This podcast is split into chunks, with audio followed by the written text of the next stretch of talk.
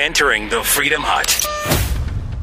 Could the GOP turn on President Trump? The G7 issue, Ukraine, Syria, it's all piling up. Mitt Romney has a fake Twitter account that he has been running. We'll get into that. And also, the queen of the warmongers, Hillary Clinton, gets a talking to from Tulsi Gabbard. U.S. troops move from Syria to Iraq. And Buck's movie review of The Joker coming up on The Buck Sexton Show. This, this is the Buck Sexton Show, where the mission, Your mission is to decode what really matters with actionable intelligence. One small step. Make, make no mistake. America Ready. great. You're a great American. Again. The Buck Sexton Show begins. Activate. Former CIA analyst. Former member of the NYPD. He's a great guy. It is Buck Sexton. Now. Welcome to the Buck Sexton Show, everybody. Fantastic Monday. Thank you so much for being here with me. It was uh, quite quite a moment last night when we found out that Mitt Willard Romney, or is it Willard Mitt Romney? Whatever, close enough. Mitt Romney was, who we have to remember, is a sitting United States senator uh, worth hundreds of millions of dollars. Very, very fabulously wealthy man. United States Senator, formerly the governor of Massachusetts, now the senator from Utah has an ostentatious mansion in La Jolla. I mean, this guy's a he's a fancy fellow.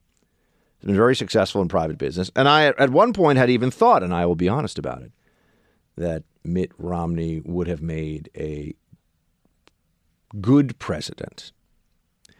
Perhaps I gave him too much credit, although a better president than Obama is a different categorization than a good president on his own. That was the choice we were faced with in 2012. Well, Mitt Romney gave an interview to uh, The Atlantic over the, I guess, well, it was published over the weekend. And he decided to let it let it slip. I guess that's not a slip if he decided to, but he said that he operates a Twitter account. He didn't name it at the time. A Twitter account that allows him to follow the political conversation and, as we all know, because Twitter tends to do this, to weigh in to have his say, to be involved anonymously in the public discussion with hundreds of followers and following only, I think, 600 people. I didn't check to see if I'm one of the followed by this account, but I, I doubt it, given that I'm not a hashtag never Trump fellow, nor have I ever been. Uh, but Mitt Romney, who is the member of the Never Trump political cabal that I think you would say has both the highest profile and the most gravitas. At least his supporters would certainly say that. Uh, turns out that he is also a strangely self indulgent and, and somewhat thin skinned fellow. Uh, he operates a Twitter account called Pierre Delecto. And Pierre Delecto, you know that that's going to happen. Pierre Delecto is very anti Trump and does not like the tweets from Mitt Romney or about Mitt Romney that are bad, only likes the tweets that are good.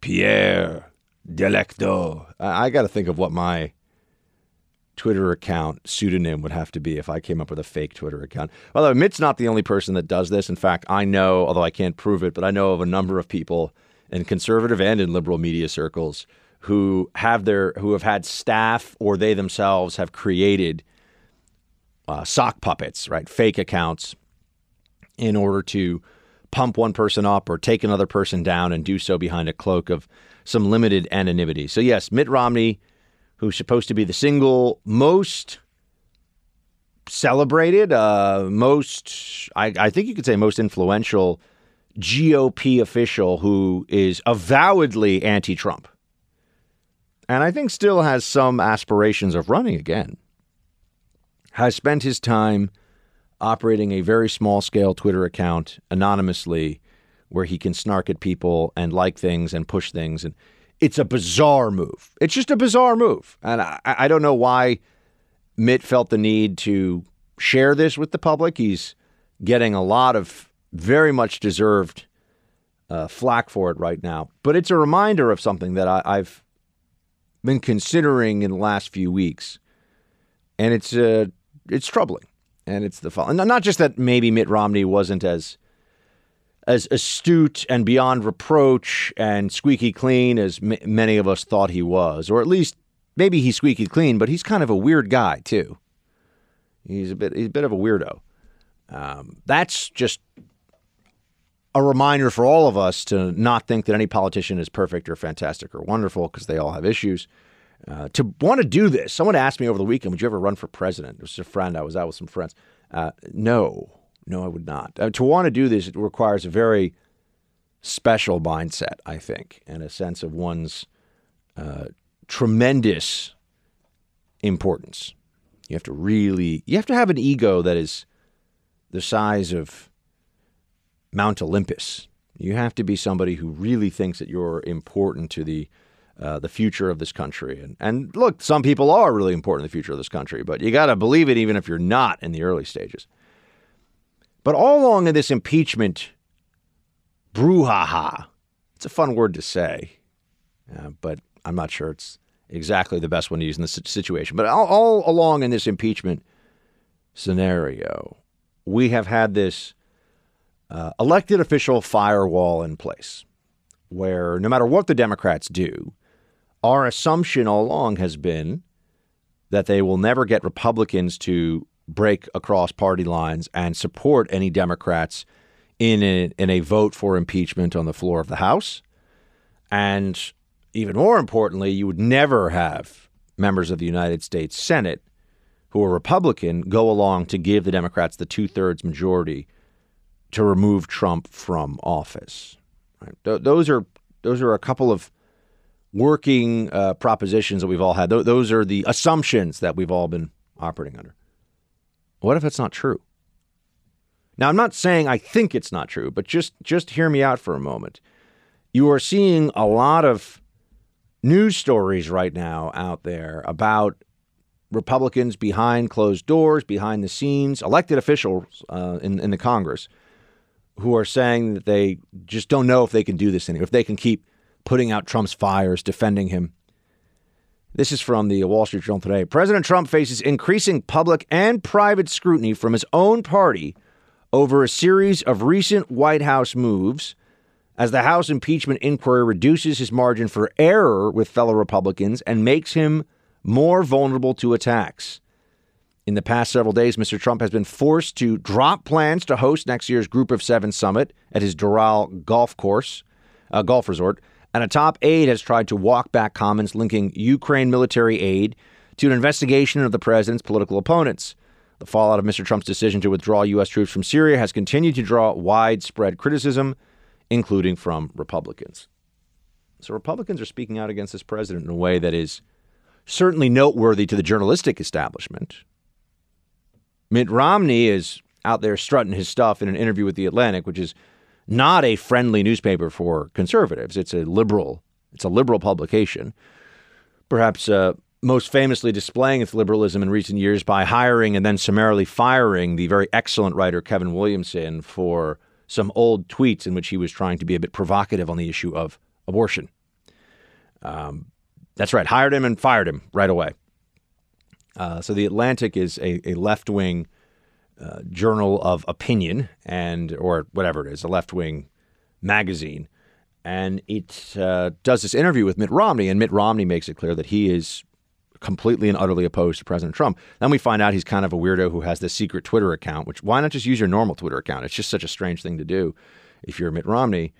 Um, then you have Chris Wallace over the weekend, who seems to be making more and more of a name for himself by holding this administration to account, by asking questions that um, I, I, have to say, I, I, haven't seen him. I think his framing of questions is sometimes unfair to the administration, but I haven't seen him ask ask any questions that were uh, inherently biased or unfair. He hasn't pulled an Anderson Cooper, for example, who at the last debate said that there are these unfounded allegations against Hunter Biden who did nothing wrong. Thanks, Anderson Cooper, editorial writer who pretends to be an objective journalist.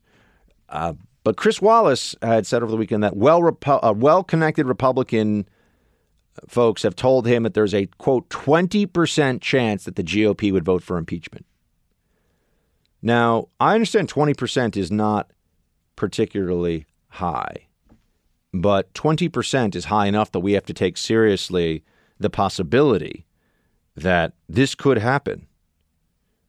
And that means that we have to look at what would folks like Romney and others do in order to make that happen.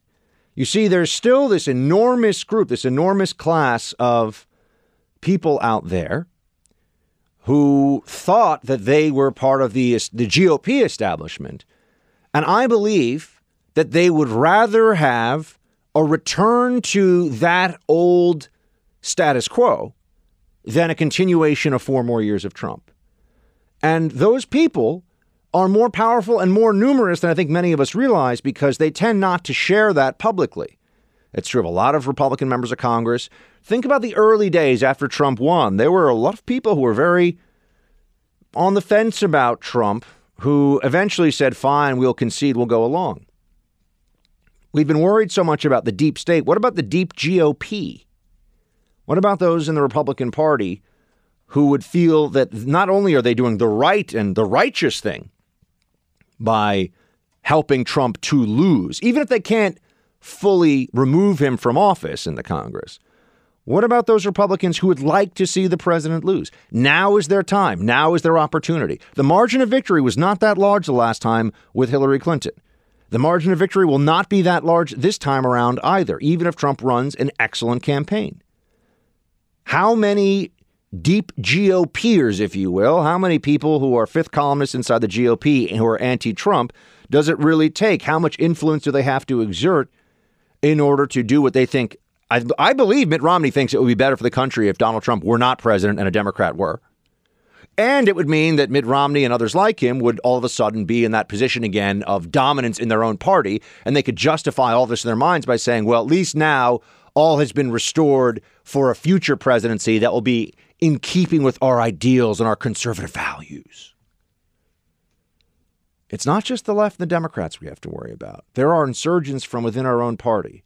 And while they'll do silly things and stupid things like pretending anyone should listen to this guy Walsh or Evan McMullin or any of these other clowns, there are the Mitt Romneys out there too, people of influence and connections and power within the GOP apparatus. Doesn't matter if the Republican base isn't really with them. Would they be willing to make common cause behind the scenes or perhaps out in the open in order to subvert a Trump reelection effort? I think we have to take that possibility very seriously. I think that's a probability. The only question remains as to whether or not they would be successful in that effort to help defeat Trump and put a Democrat in the White House because they think that that would be better for the country because they're the real conservatives. Try to square that one for a moment. So, what kind of stuff exactly is Mitt Romney uh, saying that makes me think that he could conceivably be part of a movement, whether behind the scenes or or it'll be partially in the open. It's just a question of how much of it is out for all the American people to to see. Uh, what kind of things did he say? Well, here's what he said in this Atlantic interview that I was telling you about. Quote, Romney told me that he does not have an abstract definition of high crimes and misdemeanors, and that when it comes to identifying impeachable acts, he follows Supreme Court Justice Potter Stewart's, uh, Potter Stewart's famous standard for defining hardcore porn. I'll know it when I see it.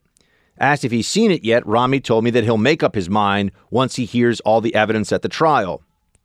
At this stage, I am strenuously avoiding trying to make any judgment. After all, Mitt Romney said, the president will not be the president forever. You don't say.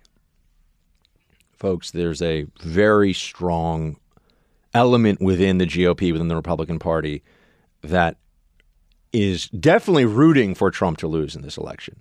Now, remember, sep- separate out for a moment support, and especially when people are asked publicly, "Oh, do you support Trump and the GOP?" Of course they do, because he's the he's the the leader of the Republican Party right now. So that's the, the the polls are irrelevant to what I'm talking about, and the public support is irrelevant too.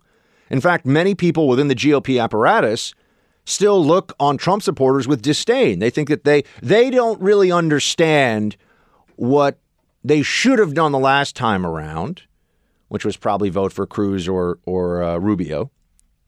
I mean, if someone says Kasich, I just can't even take them seriously anymore. I don't even think Kasich would vote for Kasich. Well, that's not true. He's a megalomaniac. But point here being that there are still many people in positions of authority within the GOP who have who have bent the knee in public.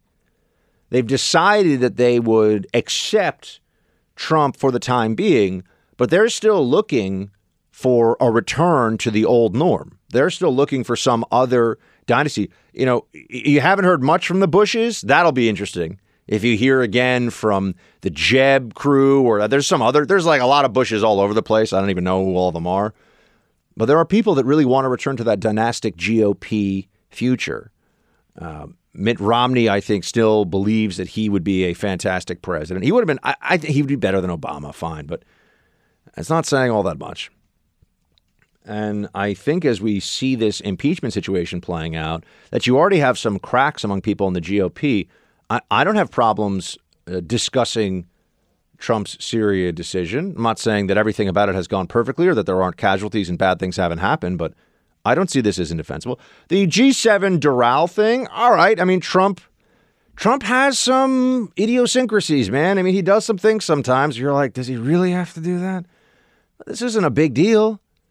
Uh, this isn't something that people should be. If it wasn't Trump, I don't think anybody would be quite so upset. But because it is Trump, it's viewed as uh, a, a, terrible and egregious violation. Once again, we're hearing about the emoluments clause. Oh, the emoluments clause. Um, but then the Ukraine issue as well. People are having so much trouble defending this. I mean, Mick Mulvaney was. I, I understood what he was saying, which is that quid pro quos happen in foreign policy all the time. Looking at corruption in Ukraine was part of a consideration of a foreign policy decision that the quid that would have been a quid pro quo. But illicitly pressuring specifically the investigation of the pushing forward an investigation of Hunter Biden and digging up dirt and making things up, which is what everyone's been saying about this. That's not what happened.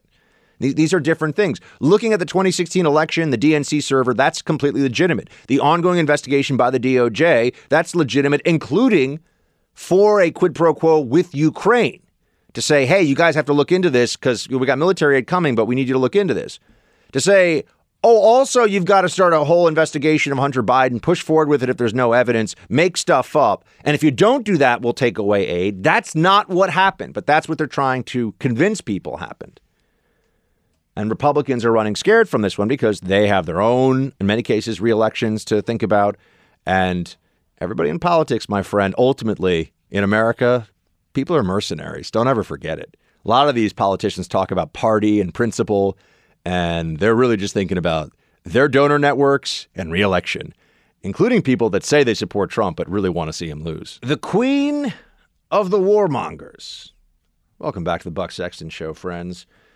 That is what uh, Tulsi Gabbard said about Hillary, Clinton, uh, Hillary Clinton in response to Hillary's wildly uh, unfair, underhanded, just grotesque attack on Tulsi Gabbard last week, stating that she was a Russian asset. Now, remember, asset is is this is intelligence terminology. This is mean this means essentially another way of saying um, someone who is working for a foreign government, often in the capacity of a spy. To say a Russian asset means you are a helper of. Uh, for those of you who are fans of vampire and Dracula lore, a, a familiar of the Russian government, doing the Russian government's bidding and knowingly if you're if you're an asset usually you could you could be what's called an unwitting asset but that wasn't the implication. The implication here is that Tulsi Gabbard and also Jill Stein who's a Green Party candidate are are doing what Russia wants them to do.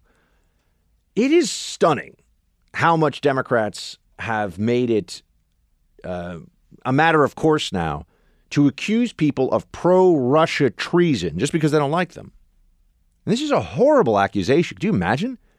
A terrible accusation to make in somebody. I mean, I remember when to say that Barack Obama was a socialist, which he really was. I mean, he, he's a democratic socialist. He's a socialist with some guardrails in place, perhaps, but he's a socialist. But to say that he was a socialist was denounced as being somehow racist. And you would just say, well, hold on, one has nothing to do with the other.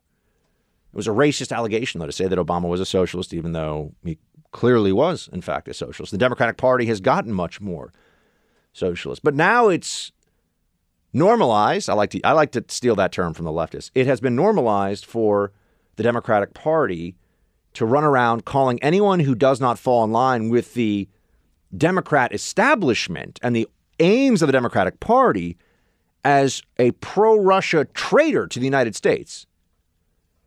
Remember, treason is something that is mentioned in the Constitution, listed in the Constitution along with piracy and counterfeiting, the only crimes listed in the Constitution. And treason can be punishable by death. Betrayal of your country is one of the most serious crimes that any state can choose to punish. And yet, this is thrown around now recklessly. And in, by, by people, including Hillary Clinton, who won the popular vote last time around and was almost president. She'll say this, and where are all the Democratic voices that pretend to care about civility, that, that say that Donald Trump is tearing us apart at our foundations? You have Hillary, the most for sale, corrupt politician of her generation. Perhaps second only to Bill Clinton, her husband, who she was a an enabler of in his worst predilections.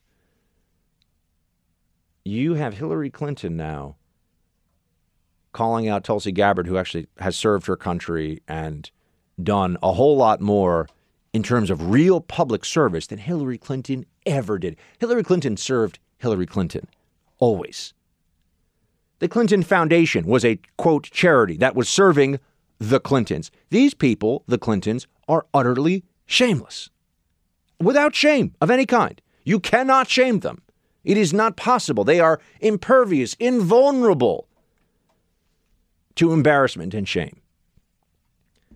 And yet she casts aspersions on Tulsi Gabbard's character. Now, I want to note, because there are a lot of conservatives, including me, who are being quite favorable to Tulsi these days, saying things like, well, you know, she's not, she's the best of the Democrats. And Tulsi Gabbard is a progressive. She's really a, she's a pretty far left on policy, uh, but she's not a totally doctrinaire leftist. And she does not give the impression of hating Trump voters, but she does hate Donald Trump and says terrible things about him. So let's not, we don't want this to, to cross over and, oh, Tulsi's amazing. Maybe she could be Donald Trump's you know, running mate or something. That's never going to happen. She absolutely despises Donald Trump. She believes in climate change the way that other crazy people believe in climate change. There's a lot of things about Tulsi Gabbard that are deeply problematic. But do I think she's a pro Russia? Tr- I think she has some bad ideas. Do I think she's a bad person? No. Do I think that she is someone who has sold out her country? Remember, this is Democrat on Democrat violence, my friends. This is Democrats going after each other. And where are all the voices? Where are all the people calling this out in the Democratic Party? I think that they're still afraid of you know who. Hello? She's still waiting in the wings, just waiting to come back, to be the great unifier. She's already lost twice running for president. Why not make it a third?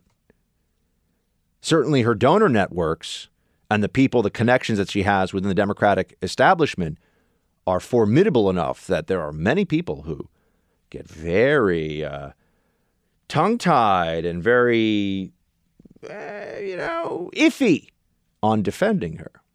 The good news is that Tulsi Gabbard herself had no such problem. And here is what she had to say about Madame Secretary. As much as Hillary Clinton would love for me to run as an independent or a third party candidate, I am not entertaining that. I will not do that. I am a Democrat. I am running for the Democratic nomination in this country to take back our Democratic Party away from this uh, warmongering, corrupt establishment and return it to the hands of the people so that our party can truly be the party of, by, and for the people, fighting every single day for peace, for the well being of our people, and to protect our planet. She's like, Hillary is just way out of line. Um, Hillary is way out of line. She's saying she is a Democrat.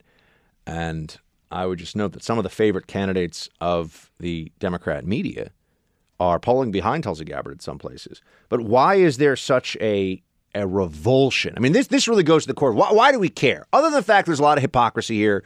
Hillary Clinton can say stuff like this, and a lot of Democrats who are, oh, Trump is so mean. Look at his mean tweets. They won't say anything about it. They'll just let it go. So, what else matters to us about this other than the hypocrisy? Oh, wait, before, before we get to the what matters, Uh, Producer Mark, can we just play MSNBC? I was pretty sure MSNBC should be considered a Hillary Clinton PAC because that's what they did in the last election. I mean, they they're just they could not be more in the tank for Hillary Clinton over there. It's very obvious. Um, e- even more so for Hillary than say for Bernie. I mean, they're really, and that was true at CNN as well. There are all these people at these networks are establishmentarian Democrats. They're they're apparatus Democrats. They want to be where the power, the money, the fancy cocktail parties, and the big book contracts are. And that wasn't, at least in the last cycle, with Bernie, although I think that's shifting a little bit now. That was with Hillary. But they'll say things on MSNBC, for example, like this. Play two. One thing that was interesting about Tulsi Gabbard's response, I mean, she went after Hillary Clinton. She was strong. She said that she wasn't going to run as a third party candidate. She never denied being a Russian asset. That was the one aspect that was missing from her response. Oh, you know what? Which you think that would be the Right. first, you know, in the first line or two. It was not there. When Hillary Clinton says there's a Russian asset, doesn't say anybody's name, and Tulsi Gabbard goes, "How dare you call me a Russian asset?" Right. I mean, you know, this is. But wait, but to Kimberly's point, she didn't say She it was- didn't even say she didn't wasn't. said it was a There was Russian denial. asset. She- To your point, Hillary Clinton didn't name names, Right. and but there's Congresswoman Gabbard going like me, me, me, me. No, she did name names. I, I don't. I guess they just went on and did a segment and didn't know what they're talking about there at MSNBC. She she named her.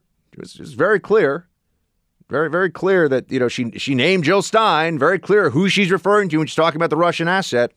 I mean, there's, there's no surprise here. But the even dumber part of this is why should she have to? Why should she have to uh, say that she's not a Russian asset? What's the evidence that she is a Russian asset? I mean, I think Hillary Clinton is, you know, uh, a, a space lizard from the planet Klepton instead of Krypton. It's Klepton because klepto means steal. Uh, and you know, wh- wh- what's the prove to me, Hillary, that you're not a space amphibian, or did I say space lizard? Either one.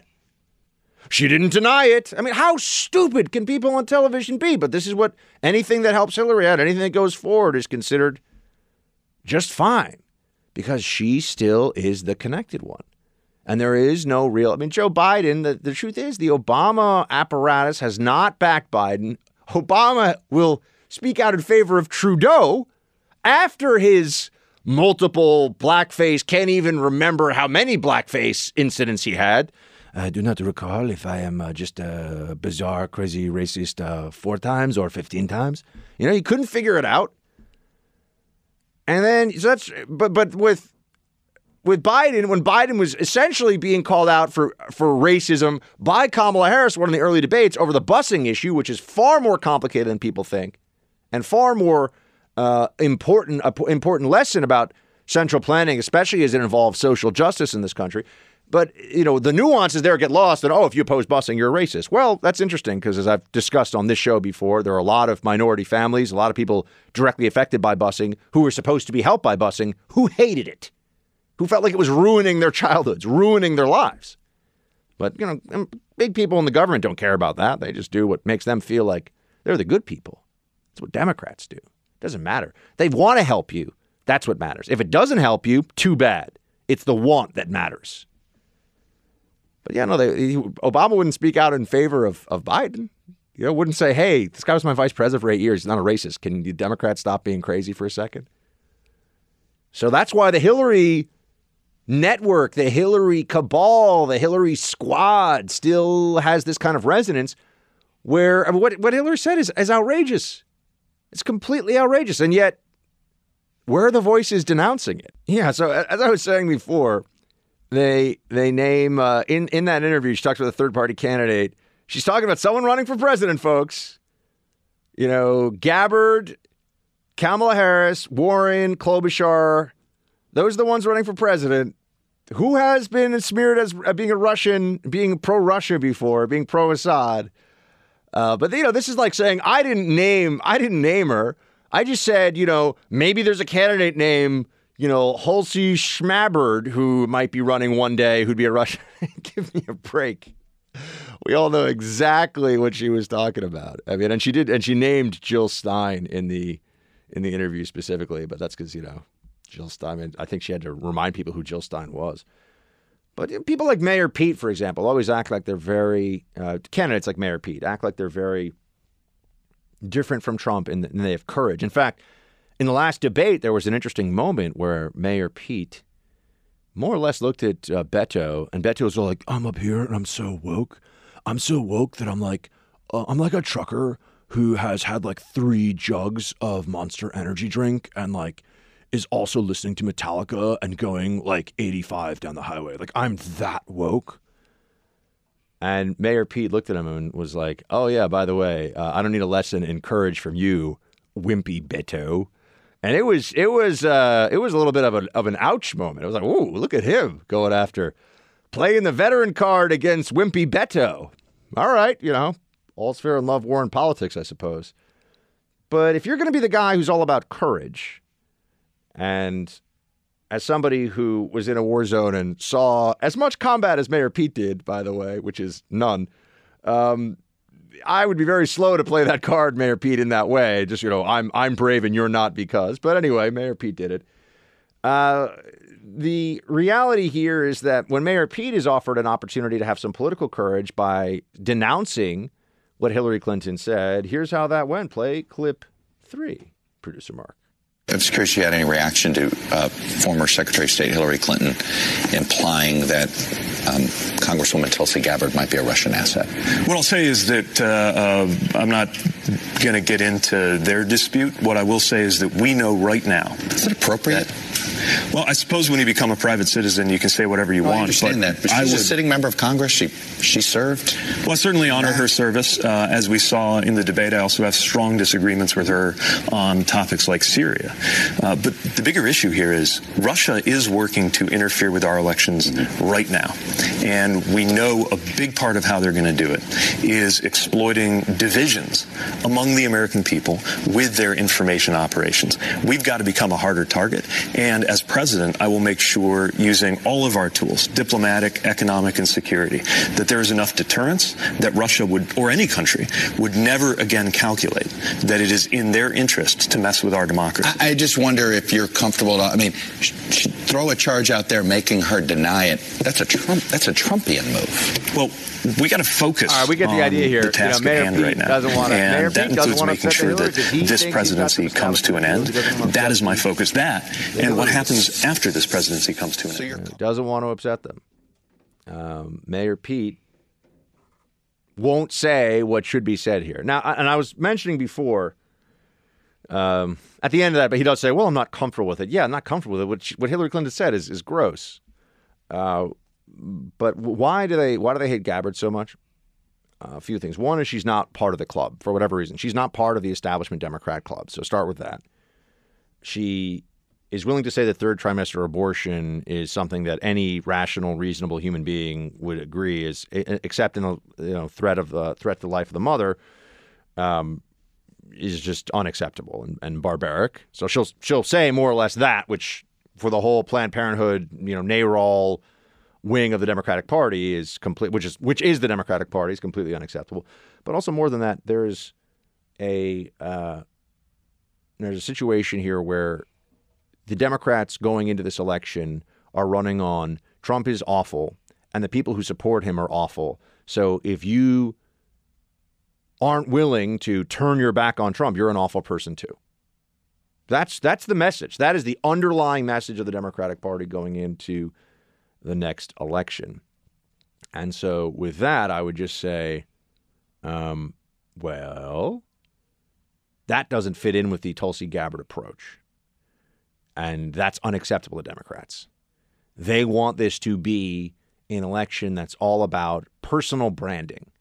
When you go into that when you go into that polling place, when you go in to cast your vote, are you going to be intimidated by the left-wing dominance in the media and the academy and all these other places when they tell you that the good people will vote for the Democrat or not? And if you're willing to make this about policy and about who's done a good job of running the country and who's got crazy ideas, that won't benefit the Democrats. That will be a problem for them. And so that's why I think they hate anyone who muddies up and, and messes up that message a little bit. And I believe that Tulsi Gabbard falls into that category. Anyway, enough Tulsi talk for today, but the queen of warmongers, she called Hillary Clinton. I kind of liked it. I, I, think that's got a nice ring to it. And, and the queen of uh, the queen of, of kleptocrats for Hillary, too. I'll, I'll throw that one in there. Let's talk about Medicare for all again, shall we? I know, so exciting. Everybody's like, ooh, well, I just want to talk about Medicare for all. It's not going to, only the rich are going to pay for it. I'm going to make sure that everybody out there, well, first I'm going to get me a beer. And then just the rich people, the millionaires and the billionaires, are going to pay for it. Because, darn it, this is the US of A, and if the commies are going to take over, they better look like and sound like librarians. So, yeah, Elizabeth Warren wants us to have a whole bunch of uh, a whole bunch of free health care coming our way via Medicare for All, which will not be free at all, as you know. It's a terrible misnomer. The problem she has run into recently, however, is, as we've been talking here on the show, what is the cost? What is the cost going to be of this whole thing? And that's something that you would think if you were looking to be at the very front line of shifting responsibility for one sixth of the American economy straight up into the government checkbook, right? The government's just going to be paying for health care for everyone and eliminating 150 million plus people's uh, insurance plans. That's that's a big move. That's a big step. You'd think you've done the homework ahead of time, but it turns out Elizabeth Warren hasn't done all the all the addition, hasn't crossed all the T's and dotted all the I's. Here she is on the issue of uh, the cost of this plan. Blake LeBay, please, sir. But is it fiscally responsible to release a plan before you figured out how to I think there are have been many estimates about what the cost would be and many different payment streams. And I've been working on how to give the exact details to make that work. I've been a co-sponsor of Medicare for All from the beginning. You know, one of the things that happens when you do lots of selfie lines is you get to hear from a lot of different people. And what they talk about is how the cost of health care is crushing their families. They talk about how they have gold plated insurance, and yet the out of pockets add up to tens of thousands of dollars, hundreds of thousands of dollars. The American family just can't stand this any longer. They cannot bear the costs. People are still filing for bankruptcy because of health care problems. Health care is a basic human right, and we need to fight for basic human rights. Healthcare is a basic human right. Hmm. That's an interesting position to take, isn't it? Because how how do we then make that a reality? What do we do with that? So when I want to see a neurologist, let's say, uh, do I get to see the doctor that everybody knows is excellent, or do I just see whatever doctor the government tells me to see? Do I get to see a doctor quickly, or do I have to wait six months to see a doctor?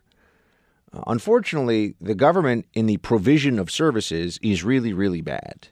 And healthcare is an incredibly complicated sector of the economy to begin with. But to say that it's a human right, okay, well, very basic healthcare may be a human right in that you could afford to pay for the most baseline level of actual care. But who determines what happens to the very uh, scarce commodity of world class doctors? What happens when you want to go to uh, you know, uh, you know, MD Anderson, I think it is, or you're going to go to the Mayo Clinic or the Cleveland Clinic or one of these places. Does that the government just pay for all of that? And if the government's going to pay for all of that, how expensive is it really going to be? Because does everyone get to have the most expensive doctors in the world? I, you know, you start to look at the system as it is. And first of all, what she was saying there about how, oh, people have tens of thousands of out of pocket and hundreds of thousands going bankrupt. Yeah, things happen. Bad things happen to people all the time. That's true.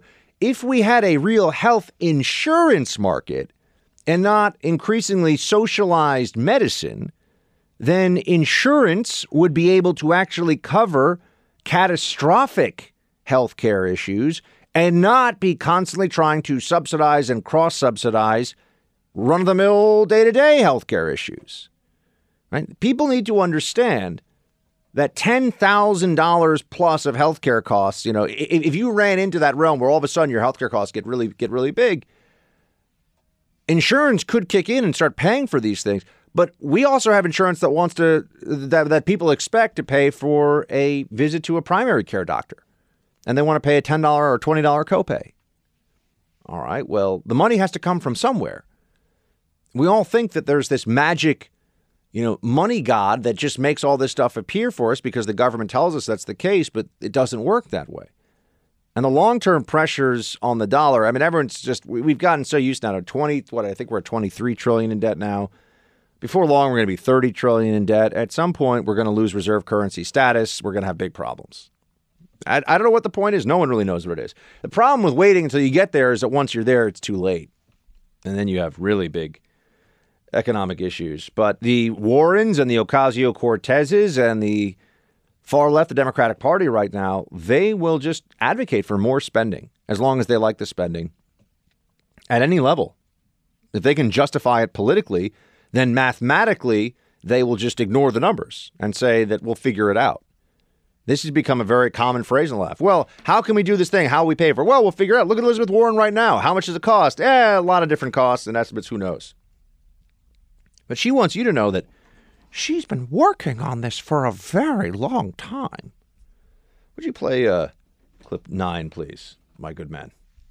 Why didn't your uh, Medicare for All payment, you know, payment structure plan? Why didn't that plan come out sooner, earlier in the cycle? Because this question has been lingering for a very long time. I've been working on this for a very long time. Senator, shouldn't you have decided how you're going to pay for the plan before you released your? I've been working on the details for a long time. I've been a co-sponsor of Medicare for All since it came out two years ago. Is that right? I'm trying to remember the exact time when it came out, 2017. Uh, since it came out two years ago, I was an original co-sponsor, as were several other people at the You see, they started with the is this popular idea. The free stuff. Let's start with this. Hey, we're going to give you this kind of free stuff. Is it popular? That was when they said the co sponsor of the bill. And now it gets into, well, what does it really mean? And turns out they didn't think that much about it. They just like the idea. Why? Because they think it's fair, because she says healthcare is a, is a human right. But the market functions the way that it, the market functions regardless of whatever Elizabeth Warren says. How are you going to have the doctors, the facilities, the medical care? Who is going to incentivize new drugs, better procedures, cleaner, safer hospitals, all, all these things that we want for the healthcare system? More access to doctors. You know, it's crazy sometimes. You know what you want. You have to wait to see a doctor. You know, you should be able to see a nurse practitioner somewhere who can write the script, and this should be very easy and insured shouldn't have to be involved at all. You know, there's a lot of things out there that could be changed in the healthcare system, but Elizabeth Warren just wants to make this a it's a moral crusade. And it's a moral crusade that, by the way, with it comes an enormous expansion of the government and decisions that will be made by the government that will affect your life in, in very important and profound ways. So you would uh, you would like to think that she's thought about this more and she's thought about this beforehand, but it turns out that that's not really the case. But you know, Democrats are often short on on details. So this was a fun uh, this was a fun moment as uh, as as these things go. You had oh wait, hold on, Amy Klobuchar. I don't I don't want to skip past this for a second because Amy Klobuchar, you know, we're looking at a Democrat field where there's a lot of jockeying for position right now. A lot of people going back and forth over who, who's going to be the the nominee and who's going to be perhaps a VP slot. And uh, Amy Klobuchar has distinguished herself as a candidate for the Democrats right now who is not operating in a total fantasy land. I mean, Elizabeth Warren and Bernie Sanders are fantasy land candidates. What they're talking about is just not going to happen. It's not going to work. It's a bad idea. Klobuchar takes the approach of, well, no, let's actually try to work within the art of the somewhat plausible. I'm not even sure it's plausible, but the somewhat plausible. And uh, here's what here's what she says about it. And there's no way, uh, there's no way to get around this for Warren and others. Play clip 15, please. I've made very clear how I'm going to pay for everything that I've put out there. I think that's important because we've got a president that's added trillions of dollars to the debt on the shoulders of our kids, and I think we need to make the case. And as I said at the debate stage, I just think I have a better way, a way that will insure more people and bring premiums down, and that's with the non-profit public option. And it doesn't trash Obamacare it builds on Obamacare. And I mm-hmm. think you have to show how you're going to pay for things. And that was the point. And I don't think any one person on that stage has a monopoly on good ideas. You know, you never hear from Democrats. Again, just apply apply the lens of of objectivity to this as much as possible. This is not a partisan thing. This is just a this is a true thing. When do you hear about the failures of Obamacare from them? Why do we? Why are we even talking about Medicare for all? We just went through this huge debate and all this tumult over Obamacare, right? Multiple trips to the Supreme Court, all these court battles, all this stuff. And the Supreme Court changed the meaning of plain language. You know, thank you, John Roberts, in order to keep this bill, uh, this law, Obamacare, alive, the Affordable Care Act. How did it fail? If we're going to build on it, shouldn't we know why it needs to be built upon? Where are the shortcomings? Where did it not work? Now, a lot of people would, would start to jump out of their seats now and say the shortcomings, there's tremendous shortcomings, right? It's the healthcare plans that it got rid of, people wanted to keep. It allowed the government a massive expansion of the mandates that HHS and, and other government agencies can have that affect your healthcare. Uh, it, it didn't ensure that many more people with real insurance. It just gave them Medicaid. It was really a massive Medicaid expansion with some influence over the individual market. Well, why is Medicaid not great insurance, folks? There's there's perhaps a lesson here. Why is Medicaid not something that people have particularly good health com- health outcomes from? Because Medicaid only pays certain for certain procedures and at certain uh, reimbursement rates. A lot of doctors won't do it because they would have to close their practices if they took a lot of Medicaid because it just doesn't pay them enough. Why does it pay that amount? Because the government says that's what it will pay. Why doesn't the government just say Medicaid will pay for everything? Pay for any procedure at any doctor at whatever rate is the going rate for the, you know that procedure. Oh, we know why. Because it would be wildly expensive. And people that are recipients of Medicaid don't have the political clout on their own to just have the government writing huge checks. And by the way, if in fact Medicaid then did have that level of coverage, you know, I'm trying to really work through the different levels of it. If Medicaid did have uh, a effectively a blank check uh, check from the government for whatever you need if you're on Medicaid. Well, why wouldn't you? Everyone want to be on Medicaid, and that's that's you're seeing how we've transitioned already this Medicare for all thing, because you can't make Medicaid is not very good health insurance. Obamacare expanded Medicaid all across the country, right? Medicaid doesn't pay enough money. There's not enough money in the system. And if you're going to transfer money from elsewhere in the system to Medicaid, people would notice because it would be trillions of dollars. So what are they doing now? They're going to say, well, we're going to give everybody the same insurance under Medicare for all. And the idea being that that would then allow for a be- you'd have a better version of Medicaid. Everybody have the better version of Medicaid because it's not even Medicare for all because you won't have copays and you won't have all the cost sharing that Medicare, which you pay into over your life. So calling it Medicare for all is really a lie. It's just single payer. It's going to be Medicaid, but everyone's going to be on Medicaid, just a much more expensive version of it. If it were just as easy as saying just spend more money, well, then why not just make Medicaid uh, the best program ever? Why not just uh, why not just funnel so much money into it that that's all anybody would want? Well, because then all of a sudden you'd have poor people getting better health care than people that are paying for their health care. And ultimately, you have to ask, well, is that right? You know, if you're on health care welfare, should you be getting better health care than people that are struggling? You know, families that are working class families that are trying to pay their bills and that are trying to pay these high taxes to pay for the Medicaid. I mean, this is this is where you just get into this is a fight over the redistribution of assets. And it's a question of whether people are entitled to make their own decisions and have private property and, and enjoy the fruit of their labors, or the government just makes all their determinations for them. But all this other stuff, they're just they're just squeezing the balloon at different ends and thinking they're going to have a different outcome. Why did Obamacare fail? Why are we even having this conversation about this now? Because everything that we said about Obamacare originally was true. It was all true. And that it was a stepping stone to single payer is also true because here we are talking about single payer. President Trump, perhaps inspired by Goebbels and the propagandists of the Third Reich, seemed to employ this tactic that the bigger the lie, the more obscene the injustice, uh, the more dizzying the pace of this bizarre behavior, the less likely we are to be able to do something about it. Did I hear you correctly say that perhaps he was influenced by Goebbels and the Third Reich uh, in terms of uh, uh, telling a big lie? I just want to make sure that's what I heard you say. That's right. Th- th- there is so much that is resonant of the Third Reich in this administration, whether it is attempting to ban all people of one religion and saying that Muslims are somehow inherently dangerous or def- defective or disqualified. Uh, outside of Nazi Germany, it's hard for me to find another modern democracy that had the audacity to, to say something like this. And then this, this idea from Goebbels and Hitler that the bigger the lie and the more often you repeat it, the more likely people are to believe it.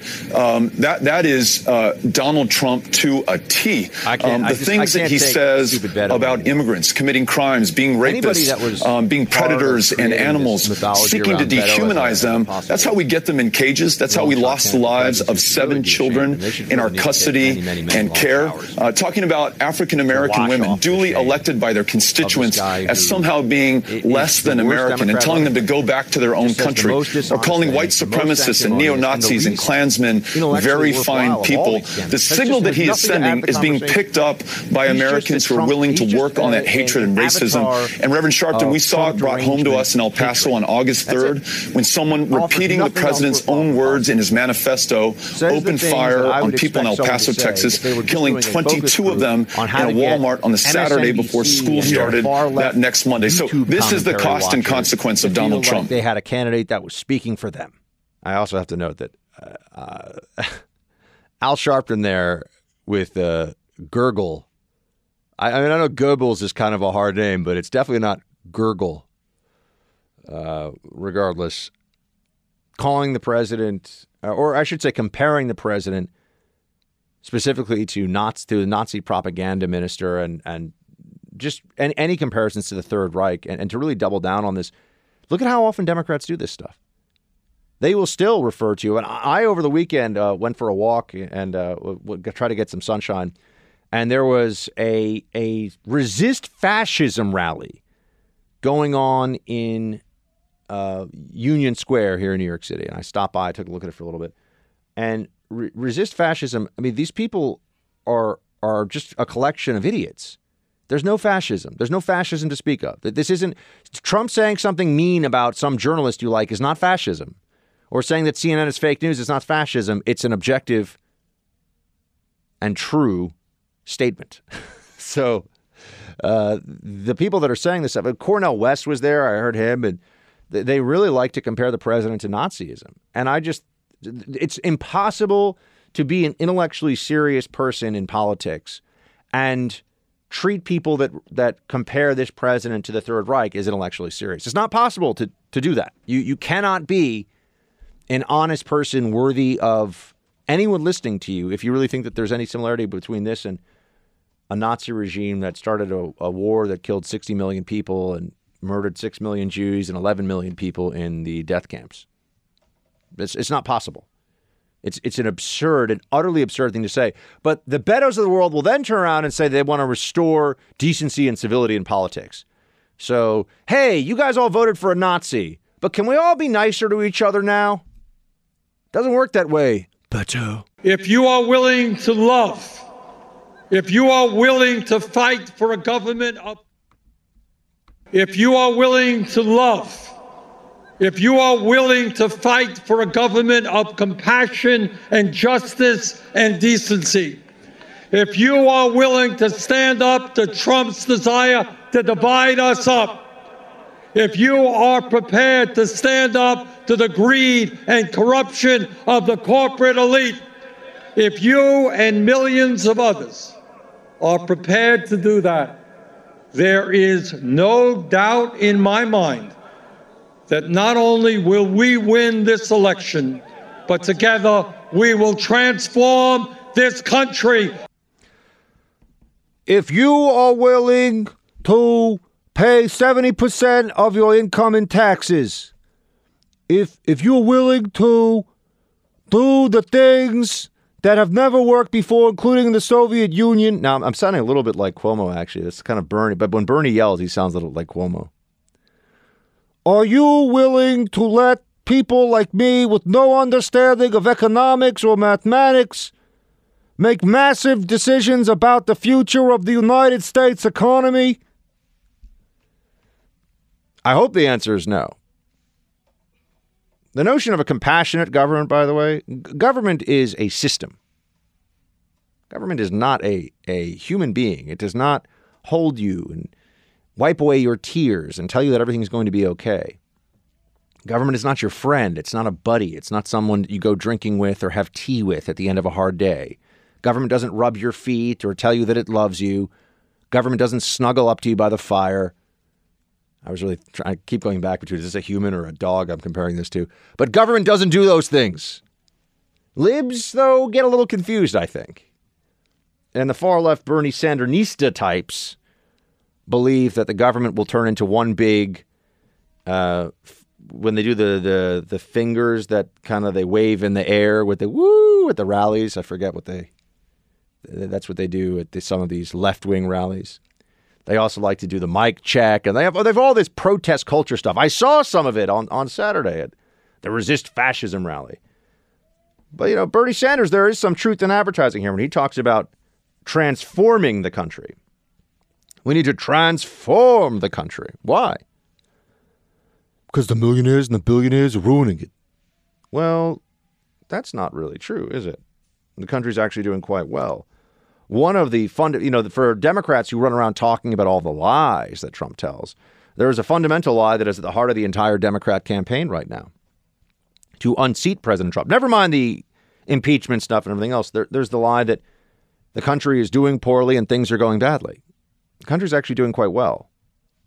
And I, and I know that that doesn't get headlines. It doesn't even necessarily get people to listen. I think some people get tense when they hear that. They become angry. They don't like the idea that things are going well. I've never forgotten when the uh, author Michael Crichton said that he had tried this experiment many times. The guy wrote Jurassic Park, the show ER. You know, I'm a, uh, I, I, have a particular fondness for his body of work because he wrote books that got me to start reading books for fun when I was a kid. Uh, the first series of books that I read that I really, really thought were cool and exciting. Him and Tom Clancy, really, and the Lord of the Rings uh, trilogy with Tolkien, but and actually Alexander uh, Dumas for the uh, Three Musketeers. I remember read that one too very early on in my in my reading journeys. Uh, but he said that if you go to a cocktail party of people who think they're very sophisticated and you want to get their attention, you have to always start with a subject that has uh, an, you have to talk about looming catastrophe and how things are going badly, whatever it is. Oh, the market's going to crash soon. Oh, climate change is going to kill us all. Oh, Trump's going to start a war with North Korea. If you go into a, a cocktail party, you say, you know what, things are going really well in this area. Or, you I'm not talking about personal, I'm talking about political stuff, right? You can say, yeah, you know, my kid just graduated the eighth grade. Everyone go, yay. I mean, not that, obviously, but when you're talking about policy issues, the big questions of our day, if you want attention, be a catastrophist. And if you speak honestly about what's going well, be prepared for people to be hostile to that. Because we've all been so conditioned, especially by the media, to think in terms of what is most negative and to seek out the negative and believe the negative above even the contrary evidence that things are actually going pretty well. Uh, you will face hostility from people. This was the Crichton line. You'll face hostility from people for being honest about what you know how things are going well. I mean, you know, recently I I, ta- I told somebody, isn't it amazing how much better food is today? And I thought this was a fascinating exchange because this this friend of mine all of a sudden said, "What do you mean food's better today?"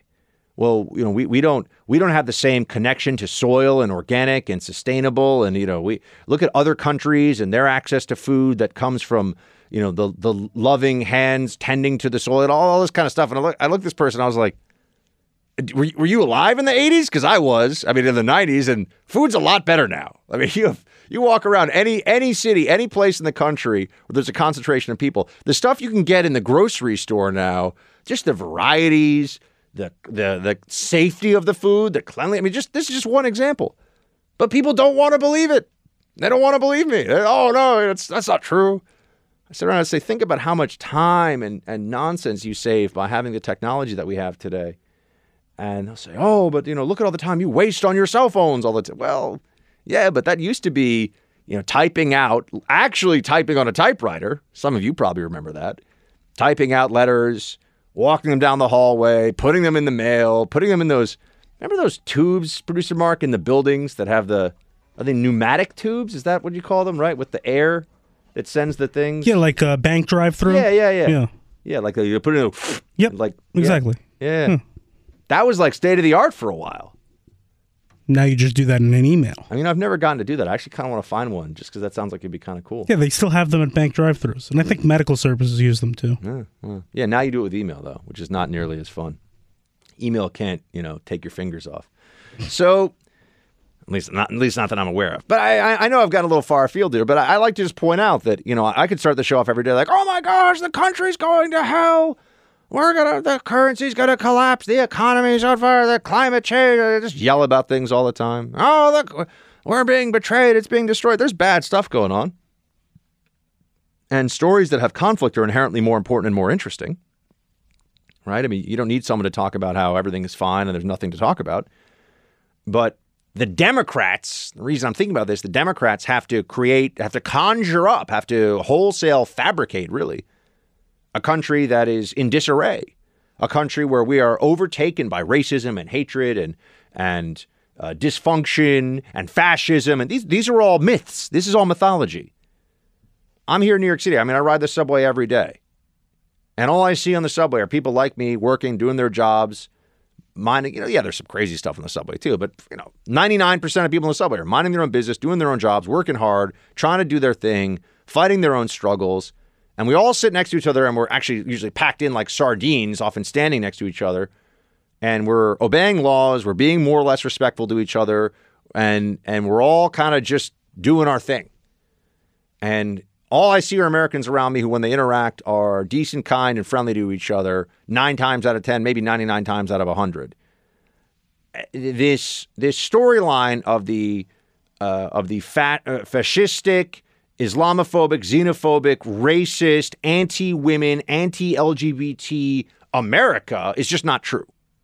I mean, yes, they would focus on the Republican Party and say they're the reason for it, but this this constant uh, downgrading of America to this dysfunctional place that that people like Bernie Sanders, Bernie Sanders, my friends, have to transform.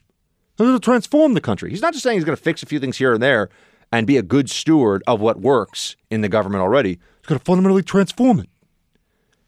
I don't think he should do that. I don't think it's a good idea. And then you see, for example, the uh, the AOC version of events, and recognize that this is all uh, utterly bereft of real strategy and, and thought. That the left wing movement in this country is uh, really just an emotional response. It's a conditioned emotional response. It's not people that really think about what's happening and understand how normal Americans interact with each other and what's really going on in the country all the time. It's all based in the narratives you hear on MSNBC and CNN and in the New York Times. Producer Mark, would you play clip um, uh, 17 for me? Oh, no, I'm sorry. I'm sorry. No, no, no. Play clip four. That was what I was looking for. Play clip four, please. We need an, a, a, a United States that really truly and authentically is operated, owned, and decided by working and all people in the United States of America. That is what. What does that even mean? We need uh, uh, a United States that, like, really, truly, and authentically is operated, owned, and decided by all people in the United States of America. Like, totally for real. Like, that is like what we need. This is a rising star of the Democratic Party. I'm, I'm looking at this. What does that even mean? People are cheering, yeah, it's right. We need America operated, owned, and decided by working people, but all people. Well, is it working people or is it all people? which, first of all, which one? And what does it mean to be operated, owned, and decided by?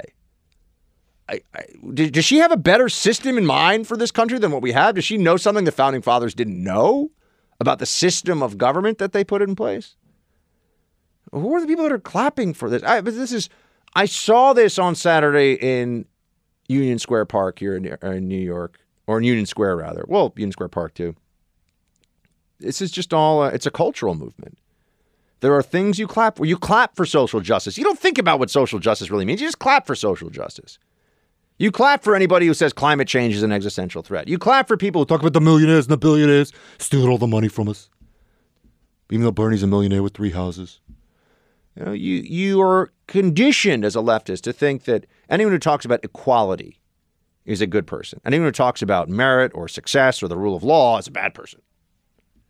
You know, individual initiative, oof, individual responsibility. No, no, that's that. Those that sounds that sounds uh, anti social justice. You can't be in favor of any of that. Uh, this is again why I I think that there are so many people that now look at what's going on with the Democratic Party and they recognize that even with all of Trump's deficiencies, and he, you know, the wall has not been built yet. Uh, there's a lot of lot of nepotism in this White House. There's a lot of stuff going on that people would look at and say, you know, that sometimes the tweets are really not helpful. Saying what he said to the uh, president of Ukraine, Zelensky, on that phone call, he could have said it better, and that would have gone a long way. Uh, but it's between Trump and the crazy people, folks. And that's that's really what you're facing here. Because even if it's a Biden or it's not going to be Kamala Harris, but someone like that who seems more establishment ready, the beating heart of the Democratic Party now is effectively socialist. They're just trying to they're the only differentiation is the speed of the socialist incrementalism. That's the only real difference that you see in the policies. Other than that, it's just a question of how fast do we get to, you know, canceling college debt. By the way, if they're going to cancel college debt, can they cancel credit card debt? Because that would really make me happy. I, I I'm just paying for food, man, and like important stuff that I need, dude. Why can't we just cancel my credit card debt? I why is it just student loans? I looked at student loans and I said, I'm not going to do this. I'm going to get a job instead. Eh, that was a decision that I made. Now you're going to tell me that they would just cancel. If I had just taken out a couple hundred thousand dollars of loans, I would have just paid. The government's just going to pay for it. This is crazy stuff, but it has resonance. People like to believe that their decisions were not their own to make and that there's some government entity out there that is going to just be compassionate and kind and take care of them. The government will not take care of you. The government, as we see throughout history, is to be restrained because it is not your friend. It is there to guarantee rights and to establish very basic processes and functions that it is given power to do by the people rooted in individual rights, private property, and human dignity. But that's it. It's not supposed to like sit around and make you feel good all day long. The government is not a cheerleading section. The left doesn't seem to understand this, or rather, they reject that. They think that I'm cra- they think that I'm the crazy one certainly heard plenty of that lately. I'm just glad to see that the process is beginning to really um, do the investigation into Rudy Giuliani. He has clearly broken many laws. And, you know, I, was listening to the report and as you were um, playing it, and I, it also raises for me questions about, you know, again, who knew what in the administration. As I've been thinking about it, clearly um, there is there are questions to be asked of, of the chief of staff. Um, we've talked about Mick Mulvaney, but I, I frankly think that we should also be asking questions of John Kelly and Reince Priebus, um, because clearly for a long time now we've been talking about bad behaviors coming from this administration and coming from the desk of the President of the United States. Are, are there specific laws you believe Giuliani has broken or may have broken? Well, I, I, I don't know. We're going to find out. That's, you see, I say things to you like Democrats just repeat these slogans, these accusations, these lines. And and you might think, well, Buck, are you you know uh, is that really true? Are they really doing that? Ah, I give you Exhibit A. Kamala Harris. Rudy Giuliani has clearly broken many laws. Anderson Cooper probably just, I mean, asking the most basic and, and straightforward question anybody could in the circumstances. Okay, like what? Well, we got to find out first, Kamala Harris uh, says. That, that's not how it works. I know Kamala maybe had a fondness for locking people up back in the day, as we know including parents of truant kids. Uh, Kamala, this is why people refer to her as uh, as cop Kamala, which I think is unfair to cops because she was a prosecutor, not a cop.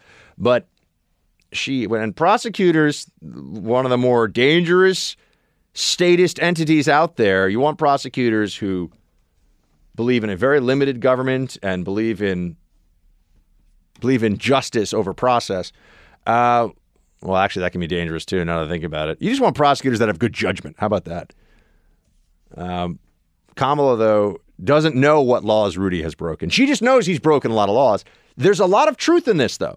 This is really the way the Democrats approach everything. Trump is guilty of of stuff, man, and so he has to be impeached. Well, what is he guilty of? Oh, so much. Okay, like what? Oh my gosh, you know the the Russia, uh, Ukraine, and the emoluments, and the okay, how? They never have answers. They don't know. Just like when I, if I asked anybody at this Stop Fascism rally on Saturday, how is Trump a fascist? What has he done that is fascist? Saying mean, saying things that you don't like about somebody is fascism. Saying things that offend certain protected groups is fascism. The left would say yes. If that, that's fa- well, if that's fascism, my friends, I'd like to know what we are seeing in some countries around the world where there are still concentration camps, like in North Korea and China. What do we call that? You know, what what what system do we have when there's real fascism or real totalitarianism or authoritarianism going on? You are now entering the Freedom Hut Tactical Operations Center. All sensitive programs must be kept strictly need to know. They're clear. Team Buck is cleared. Roger that. And ready for the Buck Brief. U.S. troops have been moved from Syria into western Iraq. We are told that is to continue the fight against the Islamic State. Still, a lot of concerns over Turkey and the Kurds. What is the president doing right? What could he do differently? What should he do differently, if anything? We have James Carafano with us now. He is a vice president at the Heritage Foundation, national security expert, veteran. Jim, great to have you back, sir. Hey, good to be with you. Um, all right, let, us start with this. I, have seen a, an almost almost universal bipartisan freak out over Trump's decision here. I I find this very troubling because I've thought all along that we should not maintain a military presence on the ground in Syria, uh, a country that we have not been invited to by the by the actual government, and we have no plan for the long term. I need to know, Jim, because we haven't had you on the show yet since this went down. What do you think from the start of this, the the decision to pull back troops from this one area of Syria? What's your take? So you know, uh, you, you said you know there's criticism kind of across the board here, and and that's interesting. The first thing I do is I don't listen to the criticism. What I do is I go back and you know I go back to when I was taught in the War College, and I say, what are our interests? What do we have that's going to protect those interests? And what's a suitable, feasible, acceptable way of doing that. So I think it's worth reminding why did we go into Syria to begin with? Syria has never been a strategic interest in the United States. Never. The Assad family has always been our enemy. They've always been in the Iranian orbit. They've always been in the Russian orbit, and we don't care. That's where all the terrorists used to go to retire. Um, and we don't care because it's a, a little country tucked up in the corner of the Middle East under somebody else's control. The only reason why we went into Syria because because of the rise of the caliphate, and when Trump came into office, they went to him and they said, "Look, if you really want to accelerate the defeat of the caliphate, half of the caliphate is in Syria. That's where their capital is. We have to put people in there who are willing to work with the people who are willing to fight the caliphate to do this." And he said, "Okay." And I remind people is how is it that a couple of hundred Americans can jump into the middle of a civil war and do this? And the answer is is because none of the parties to the conflicts cared. Nobody wanted the caliphate, and they were happy to let us come in and organize or orchestrate the caliphate's defeat. And then, having done that, they just went back to doing what they were for, which was squabbling. So I, I'm I agree with you. There is no long-term presence for the U.S. in Syria that makes sense. Um, I think the counterterrorism mission we can continue to do effectively from either on the fringes of the country or outside the country. We're not going to fix the civil war. Uh, we're not going to solve that keeping the problems of Syria in Syria, the masses of refugees and outflows of ISIS and all that. I think those are things we can do with the footprint that we have in the Middle East.